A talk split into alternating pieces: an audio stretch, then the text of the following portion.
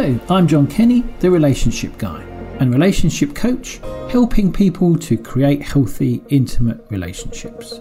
Welcome to the show, the show where we talk about all things relationships with a mix of my own relationship ramblings and some great guests from all walks of life who will be discussing the importance of relationships to them.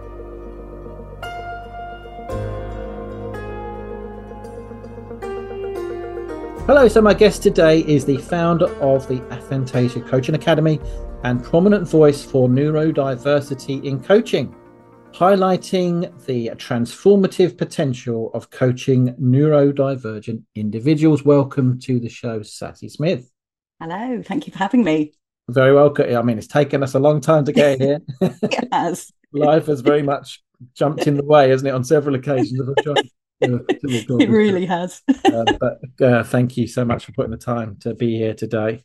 Um, that was a very, very brief introduction um, to to what you do and how you help people. So please tell the listeners a bit more about yourself. Yeah, so I'm Sassy and I'm an aphant. Um, and for anybody who doesn't know what that means, um, I have aphantasia. Aphantasia is the inability to create mental images on demand.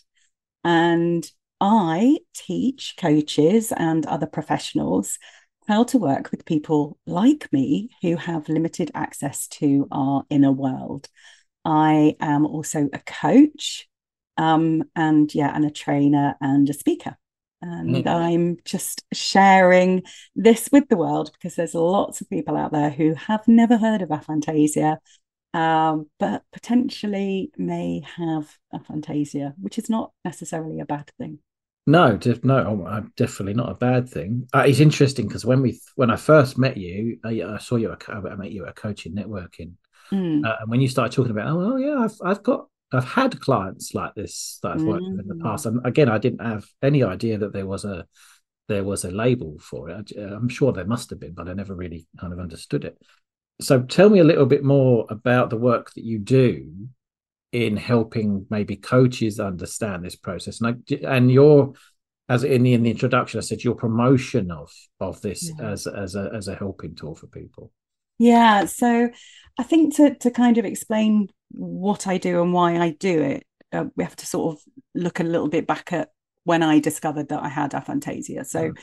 um so I've been coaching on and off um, throughout my career um, whether it was through managing people and then becoming a qualified coach myself.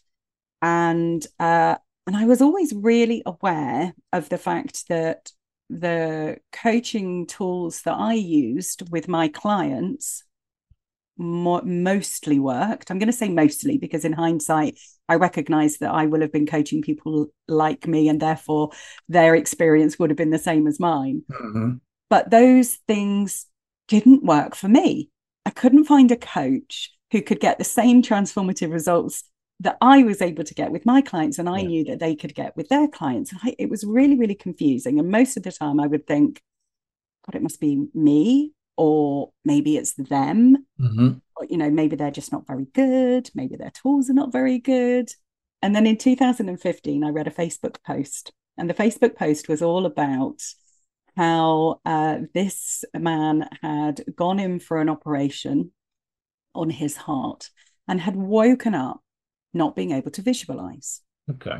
And I I'm reading this article with interest. And then I kind of got to the end of it and thought, I'm going to have to read that again because I'm sure hmm. that said that that he was actually creating images in his mind before he went into the operation and now he isn't. Okay.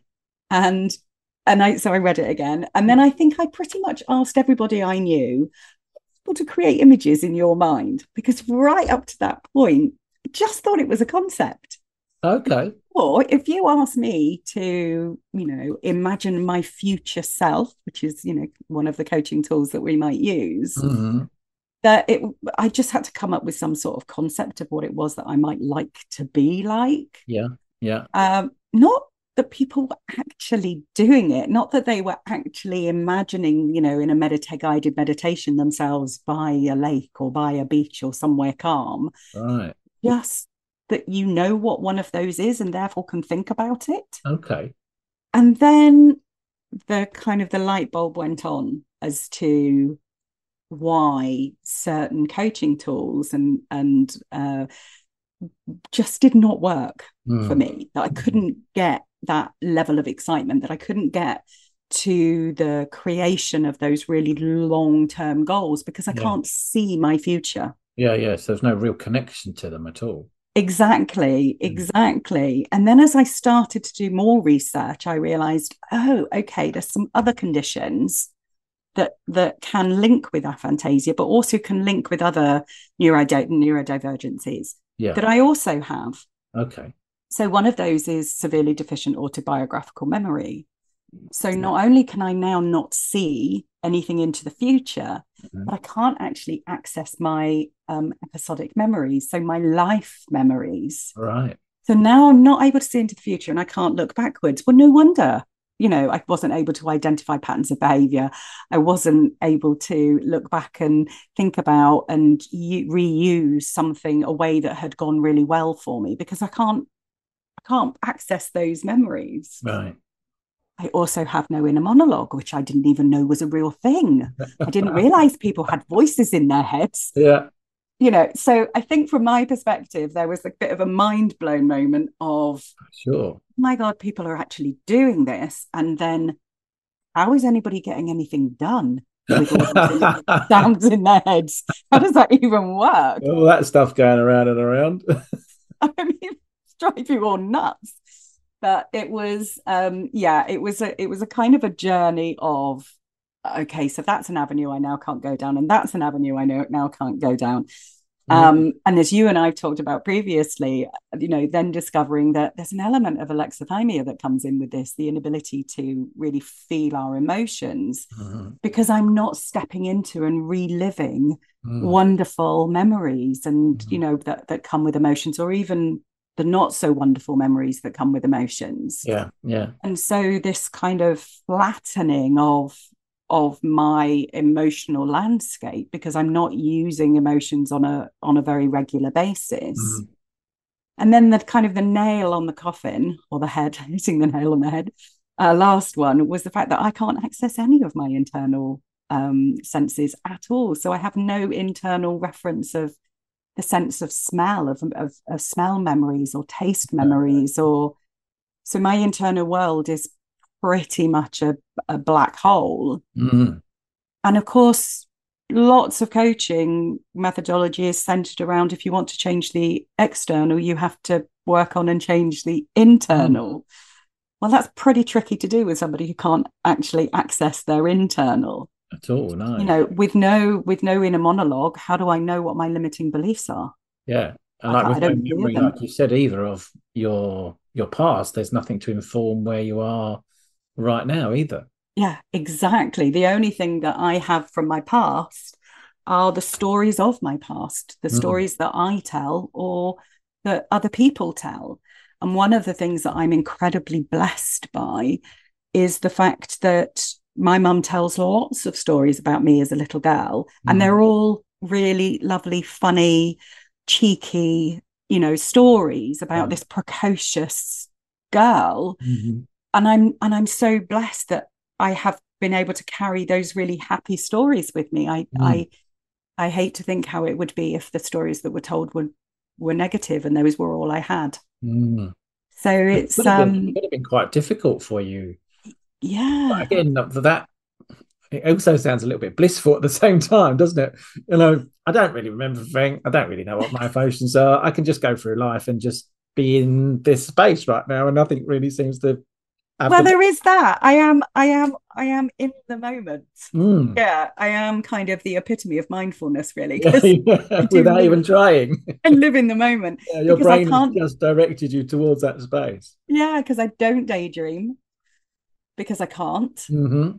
Um, so it's um, yeah, I'm very much always in the moment. But what I do have is I have a very uh, a very strong uh, logical mind that that you know wants to work things out. And one of the things that I'm quite lucky in is that whilst I can't access my inner monologue, I can access my inner dialogue. Right. So I can have a conversation with myself on purpose yeah. and and do my sort of critical thinking yeah. um, in my head and and hear that. Yeah. But that stream of consciousness that that is our subconscious telling us what we think about ourselves and directing us to either take action or not take action that we want to take. Yeah.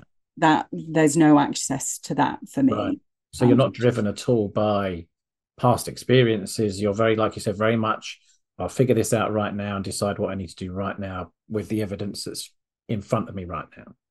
Yes and no, because because my brain works exactly the same as everybody else's. So the limiting beliefs are there. Okay. I just I just no. can't access them in the Right. same way as everybody else. Okay. Not everybody else. Can't really really- explore what they are. Yeah, it takes it takes a lot more work Yeah, no. for me to to do that and for people like me to really explore well what is it where are the barriers why Mm-hmm. are we creating these barriers whereas for somebody who maybe keeps has that that voice that says well you're just you're going to fail so why Yeah, bother yeah. you know there, there's there's the an e- very easy thing there to start working on but for Yeah. somebody like me the voice may that that subconscious thought may be there Yeah. it's just not coming into the stream of consciousness in the same way that it does for for for people who can hear their their inner monologue So you kind of, I don't know, do you, do you have to surmise then based on what you're doing and say, okay, there must be something, and it is probably something like this because this is what I'm doing. yeah i think it depends on so it depends on the client um and and for me personally um having the ability to access my inner dialogue means that i can ask myself the questions and i can start challenging what i think and and questioning Mhm. Um, now, I, I should say that not everybody with aphantasia doesn't have an, in, an inner monologue, and not everybody with aphantasia can't access their memories. But most people with aphantasia have SDA. Most people with SDAM have aphantasia. SDAM. Yep, severely deficient autobiographical memory. Right. So there is so there is a quite a strong link there, and and the link likely because of how we we recover our memories Okay. um, and and so which is can be through sort of a visual aspect to them. Mhm. So um, so we're not we're not not everybody has all of the the five conditions. I I do, quite a lot of people do, Mhm. but there will be there will be people with aphantasia who do access their their inner um inner inner monologue really, and who have the voices that don't stop, which again must be incredibly challenging Yeah, yeah. um i um yeah I, I, somebody asked me the other day if i could take a pill a bit like matrix All if, I, I, if I could take the red pill and suddenly have access to all of my memories and i could visualize and i could hear that my subconscious thoughts and i could feel all of my emotions what i want to Oh, tricky. yeah really tricky really tricky Yeah. and i think the answer is no unless i could switch it off again Yeah. Because if it was like you would be just be bombarded left, right, and center, and over completely overwhelmed by. Yeah, yeah. I mean, I think I, I think I'd like to try it, Mm. but I don't think I, I, I think it would be a can I try it before I buy it, So, yeah. rather than Like you said, can I can I just switch it off after Yeah. five seconds if I don't yeah, like just just want to have a peek. yeah. I'm not sure I really want to go, you know, there for the Yeah. rest of my life. I, Yeah. I, but I then I don't know. I mean, you know, it might be something absolutely amazing, but then I, I do worry about having being able to access all the memories that I've never been able to access before. How weird Mm. that might be. Mm. Um, but also pretty powerful, I would imagine. Um, I would imagine it's definitely very, very powerful. If, like you said, if you could manage it, yeah, I mean, every so often, to bits. yeah. I, so, bearing in mind that I can't visualize, um, I am still fairly a, a, a fairly visual thinker, which sounds a little bit strange. I do I do use language that is that is quite visual, which is very confusing for people who who have studied NLP. That I'm talking in very visual language, and yet I can't visualize. Yeah, yeah. um and um but and part of that i think is because um subconsciously i can visualize with the best of them i i have incredibly vivid dreams Okay. Um when i'm falling asleep and i'm in the the the this gap between awake and asleep the the um hypnagogic state Yeah, i yeah. can visualize at that point I've been known to have night terrors, which is again, which is like the the yeah. coming out the other side when you're half asleep, half half awake. Right. So it, my brain is able to visualize. I just can't access it on purpose consciously. Okay. And that's what aphantasia is. It's this, it's not being able to do it on purpose, on demand, and uh, consciously do it. Okay. Subconsciously, we can do it. And I think that's probably why I use such visual language. Yeah. Um, and so I have a description for what I think my memories are like. And that description is that my memory, my memories are a filing cabinet, one of those big old metal filing cabinets mm-hmm. that lock. Yeah. And they're all there in files, but it's locked and I haven't got the key. Right.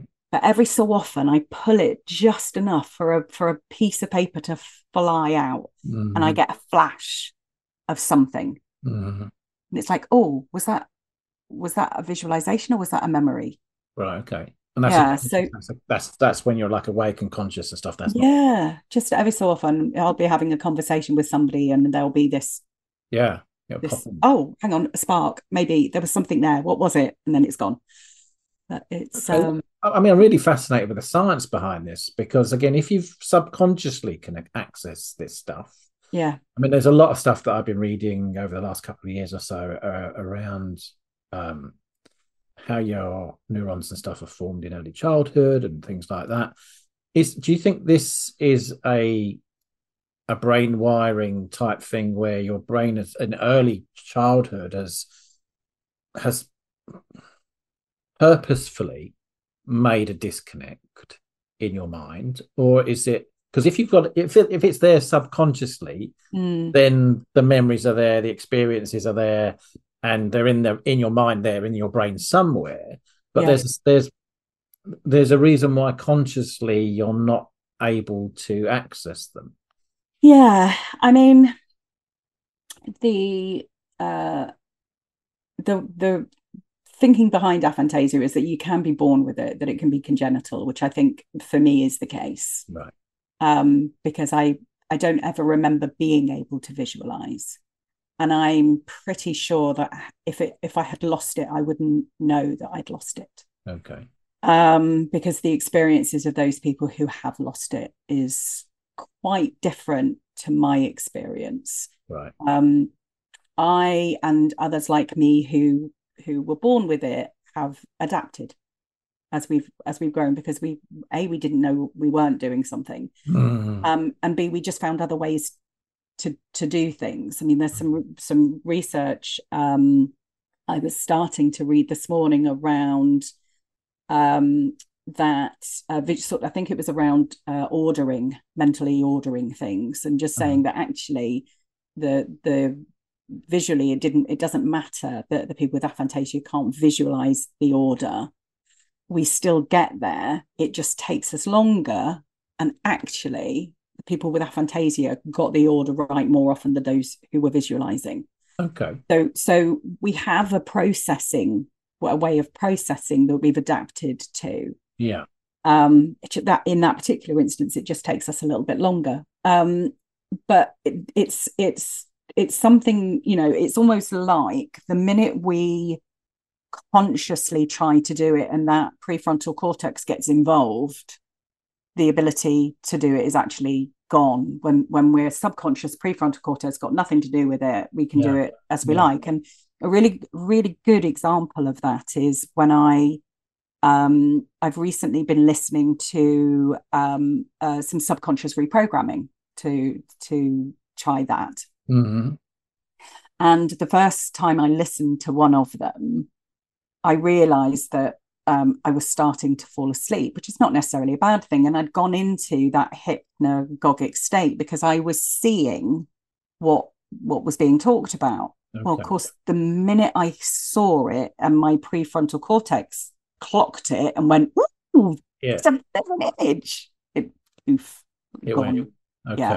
So there is so there is a, a, a disconnect. Yeah that, that's happening and I, and I know from the um the imaging that's been done the, the MRI imaging that's been done that there is parts of the brain for people with aphantasia don't fire up in the way that they do for people who are visualizing when we're talking about trying to visualize okay but but um, but for people who are visualizing, um, who who aren't visualizing, we're we're very much in the left hemisphere of our brain.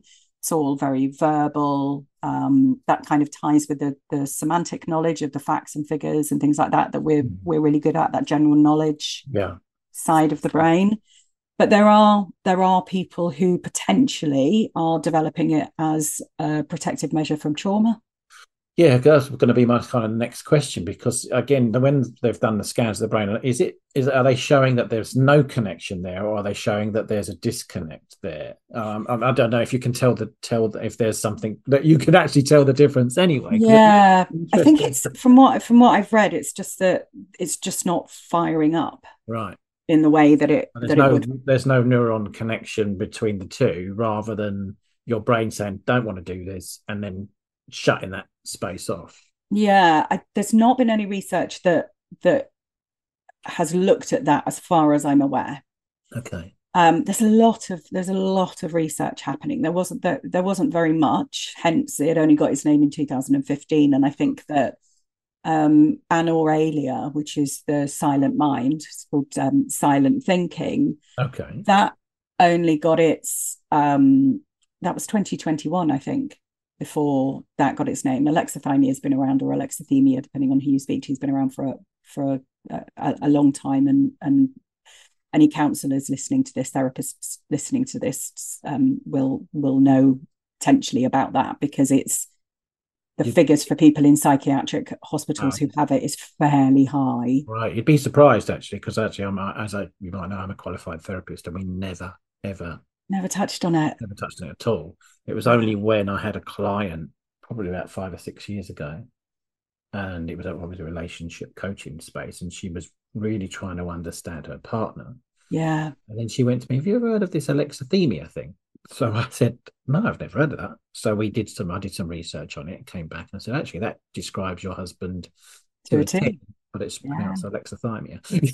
well, I don't know. I call it alexithymia that's yeah. that's that's every everything when I've heard it spoken is it was always alexithymia, and I was calling it alexithymia for a long time. But I've heard other people say alexithymia, so I yeah. would I would I think it's one of those. So, for example, I say aphantasia, um, but lots of other people use what I what for me feels like a more American style of aphantasia. Okay, I can't. I mean, I get it because um, so fantasia. The, so there's a fantasia scale. All right. Okay and at the bottom end are the people who can't. So a right. like atypical a you know. Yeah. Um so i get that's why they call it aphantasia but it sounds i like the softer i guess potato potato type thing. Yeah. Um and at the other end of the scale is hyperphantasia and that's for those people whose visual world is very very rich can create 3d images moving um, and um, you know with with with all of the the senses sound and taste and touch and wow. and and all of that. And of course you go really extreme ends and you get maladaptive dreaming and that's those people who um whose brain suddenly takes them into a dream world. And it's and they and it's hard for them to tell which world is the real world.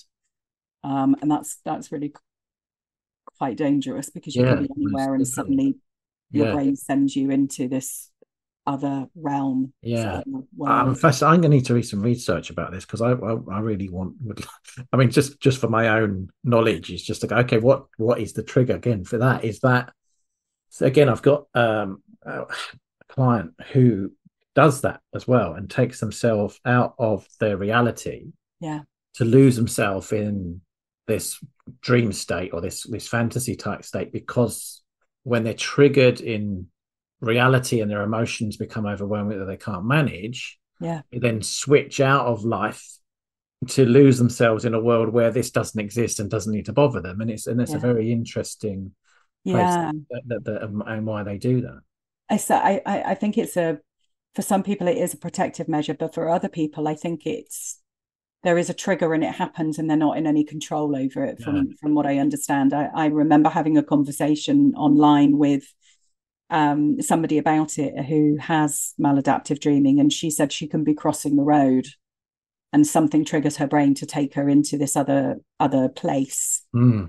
um, which is pretty dangerous yeah. you know in the middle of the road if you can That's do that so i think it uh, I, I, think maladaptive dreaming can be um, psychosis induced for some people okay. and for others it's just uh, something that that their brain takes mm. them straight to that kind of vivid dreaming um, okay. area of, of the brain really mm. i haven't i haven't looked too much into um, uh, too much into that yeah but visualizing is on a scale yeah. There are some people who can visualize, but it's black and white and it's a very flat image. And for others, it's colors and it's moving and it's rich and it's, yeah. you know, and I, and I, not, not everybody visualizes in the same way. Most. No, my, I, I, I, we've had a brief, brief conversation about my own ability to visualize and it's not great.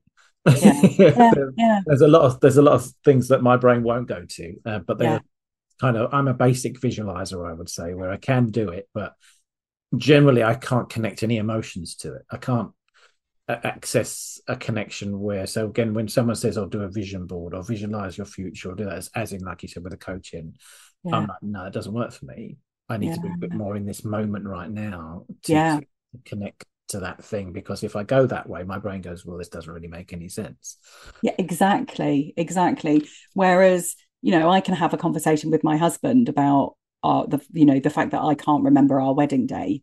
Mm-hmm. remember the stories from our wedding day. Mm-hmm. But I don't, I can't actually step into any of the memories. And he can step into the memory of seeing me walk down the aisle and f- hear the, the music that was playing and feel all the feelings that he was feeling. He's stolen um, all of your stuff. yeah, it's not fair.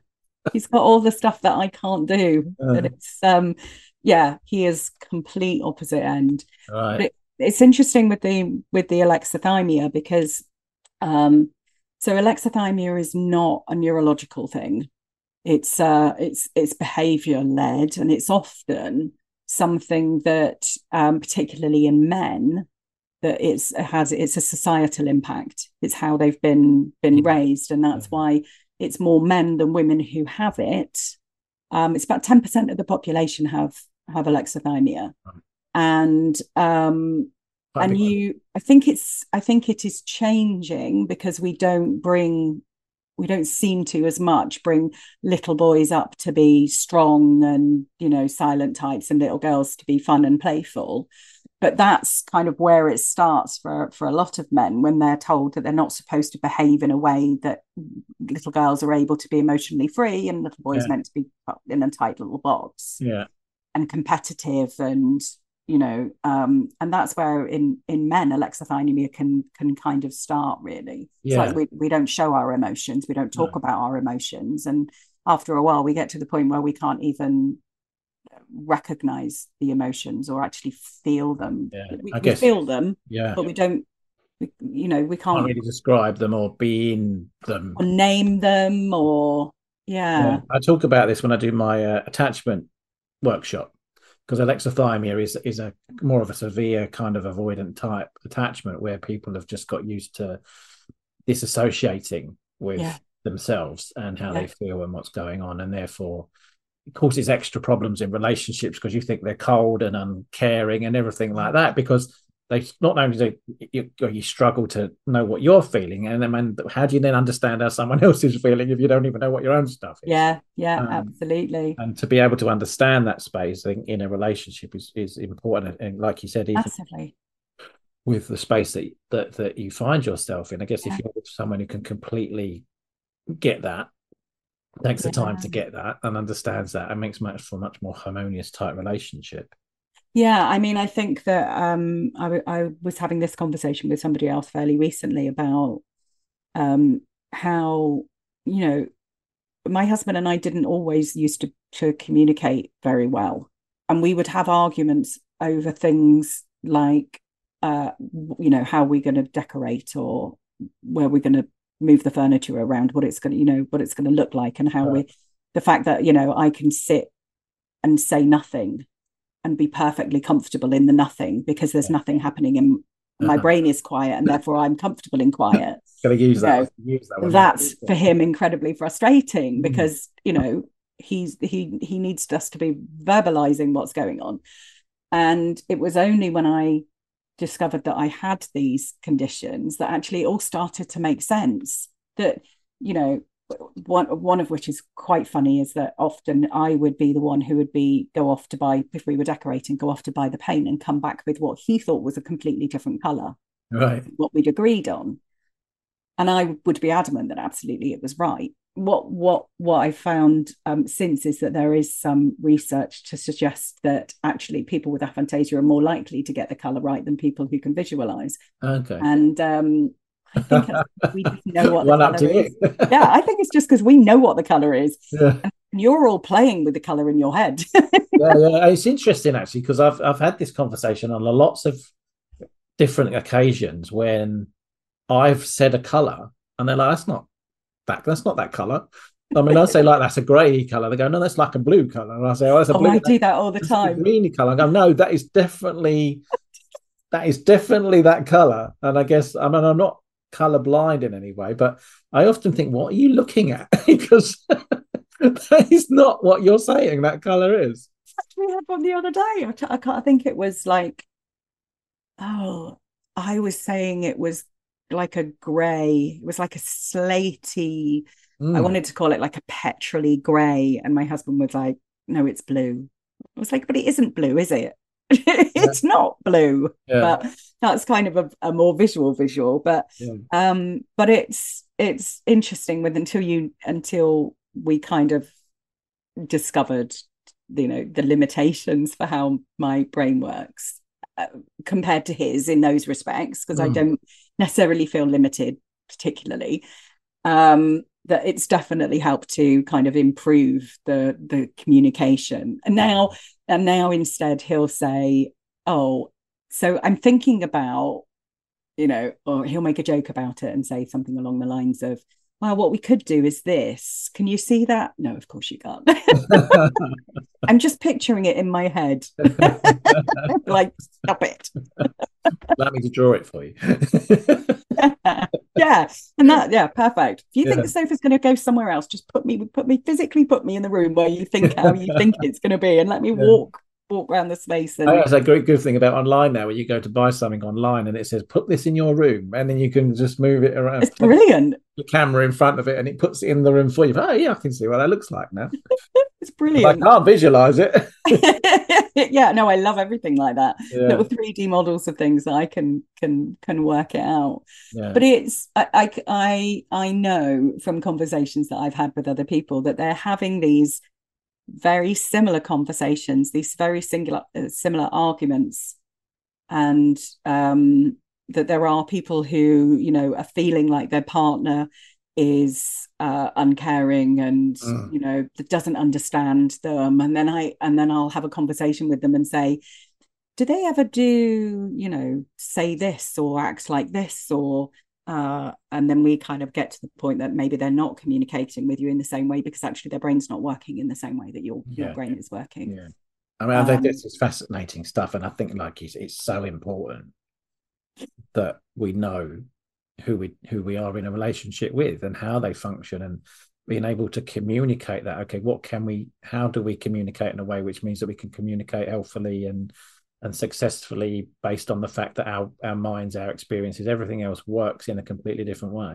Yeah. How i see things is not even if we don't have any kind of condition or whatever it might be it's we all see things in a different way anyway. Absolutely. And absolutely. especially when it comes to something like aphantasia it's like okay i need to understand so that we can communicate. And, and obviously you need to understand if i'm you especially if i'm hypervisual um yeah. you know what what i'm doing as well. It's it's it is stuff that actually opening up that dialogue and getting to know each other and everything like that is so important. Otherwise we just sort of drift. But i mean you you've done amazingly well i guess in your relationship with your husband that you only found out about this a few years ago. Yeah i only found out in 2015 and, and then it and then it took a long while for me to put all the pieces together mm-hmm. of of where like some of the challenges for me were and there were some of the challenges for our relationship when we were communicating were. And yeah. um so there there will be people who potentially are listening to this and thinking hang on a minute that might be me yeah and it might everything might start all falling into place yeah. I, I just wanted to pick up on one thing that's that can be quite challenging when it comes to having the memory disorder. Yeah. Um, so it was interesting. I think it was um, Endel Tulving in 1972. He's a, uh, was a, a, psychologist who said that um, he thought that there were going to be perfectly healthy people who couldn't access their episodic memories, that they had nothing wrong with their brains, and but he had never met one. Right. Um, of course, we were there. We were out there. We just didn't know we were out there. Yeah, yeah. Um, but one of the things about memories in relationships is that you have your shared memories, mm-hmm. and there will be those times that are very important. And um, one of the potential issues for somebody who has um, SDAM is that not being able to access the, that memory and not being able to even remember it at all which can be the you know i can i can sometimes do a vague i think i remember that. I mean obviously i remember the day i got married. I know where i got married i know what happened at my wedding. I know all of all of the you know i just can't step into any of the memories and recall the memory. I'm just recalling the facts and the stories. Yeah. But and my husband understands that. But if I was with a partner who didn't understand that I couldn't remember some of the most important moments from our life. Mm-hmm.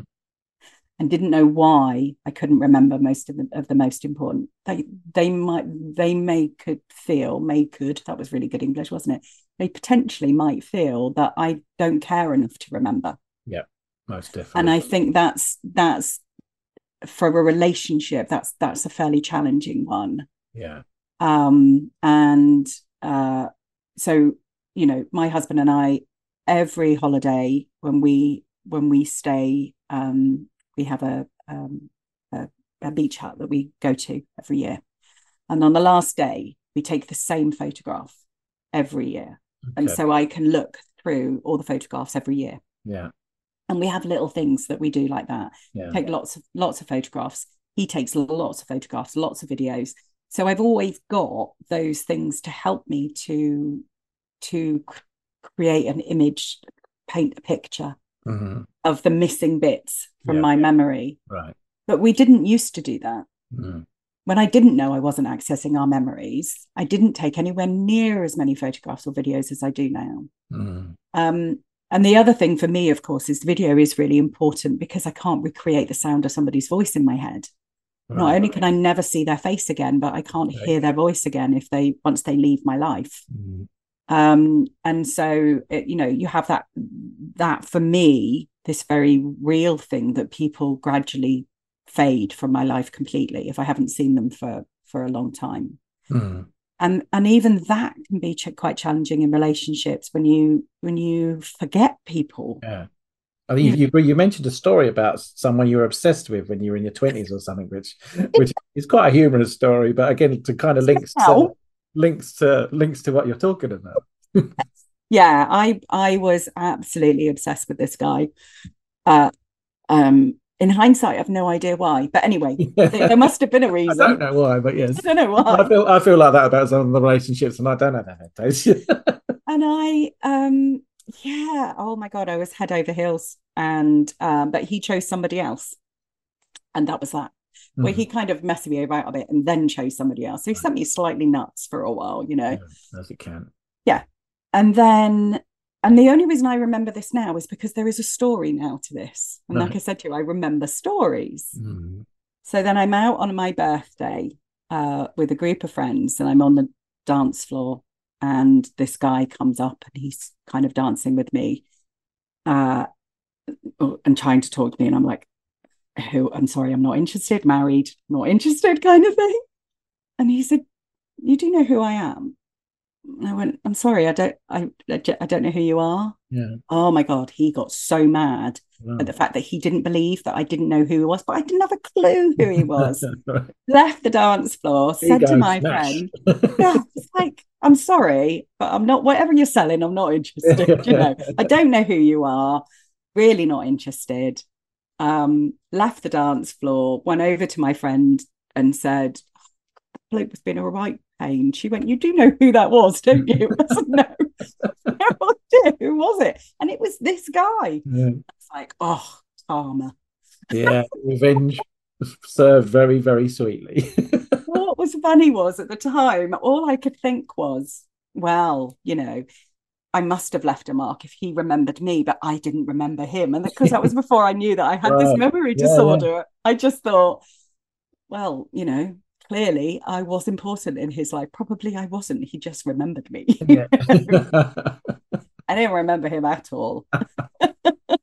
and and it happens a lot mm. now. I realize it happens a lot. And so I am quite confident now saying to somebody, I'm ever so sorry, I've got this this memory disorder that means I, I often forget people completely. Yeah. And I think I recognize your face, but I'm not sure.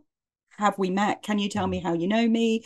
Where did we meet? You know, because it's quite embarrassing if they, you know, say, well, we did, we worked together for 17 years or something like that. I'm like, okay. Yeah. Or if you meet someone as a right wind up and just tells you this completely other story, which I, I would probably be quite tempted to do.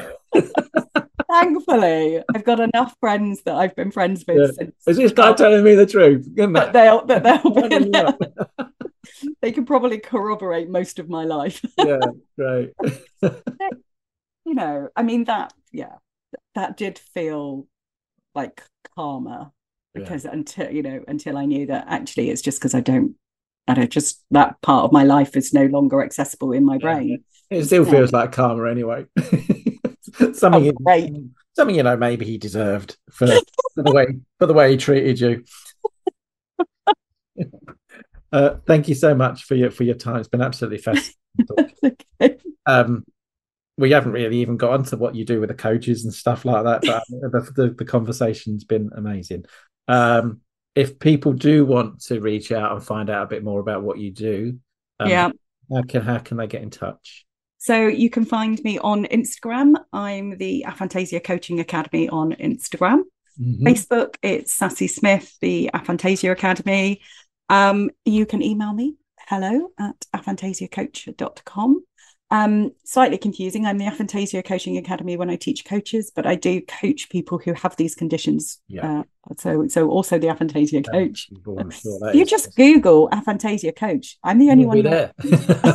so your website is aphantasiacoach.com. Yeah. Um, and you, and you like you said, you run courses for coaches, and you also help people to understand their own space yeah. if they've got one of these conditions. Yes. Um, do you have a favorite quote or words of wisdom to to leave the, the listeners with? Well, I'd like to leave you with all something to think about. Okay. So, um, what I'd like to do is a, a little experiment. So, just for a moment, I'd like you to imagine that there is a ball on a table mm-hmm. and that somebody has just pushed that ball and now I'm going to ask you a couple of questions. Okay. First one is what color was the ball? Blue. Second one was what what size was that ball? Uh, slightly bigger than a tennis ball. Okay. Like a and what, type material, I would say. Okay. And what was the table made of? Uh, I think because I'm actually sitting at a desk here, it was kind of white, kind of like the table and desk I'm sitting at, like a white kind of melamine type table. Yeah. And who pushed the ball? I don't know. It was just an arm that kind of oh. came out and pushed the ball. And what what happened to it? What happened to the ball? Uh, I don't know. I didn't get that far. It just kind of moved. so the reason I ask you all those questions is that the fact that you were able to say what the color of the ball was what you were able to provide some detail mm-hmm. suggests that you you were visualizing whatever your range of visualizing was that you were mm-hmm. visualizing at that point because if you were to ask me those questions yeah. i wouldn't have an answer for you because all i could tell you is that i know what a ball is i know what a table is and i know what the concept of pushing a ball off a table is okay and so it's it's an interesting one. It'd be really interesting if people listening can put their answers in the comments so that we can see if anybody who listens to this is sitting here thinking i don't know i didn't see a ball on a table. I've no idea what color it was. Yeah.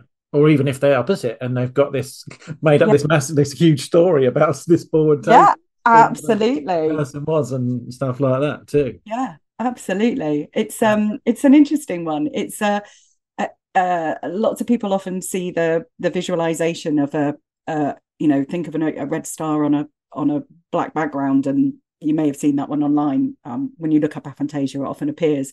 But actually, this is a much better way of gauging if somebody is visualizing or not. Mm-hmm.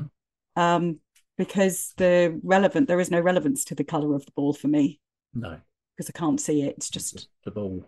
It's just a sphere. Just okay, it's not even a ball. It's just a round thing. I just know there was a ball, and I yeah. know what a table is, and somebody's just pushed it. Awesome. Yeah. So if you um wherever you're listening to this right now, if you've got the link from any of my socials or from Sassy or anything else, uh, please do come back to where you where you got the link from. If there's any ability to stick a comment in, um, please do. Please do come back and tell us what you saw, whether you did, whether you saw anything at all.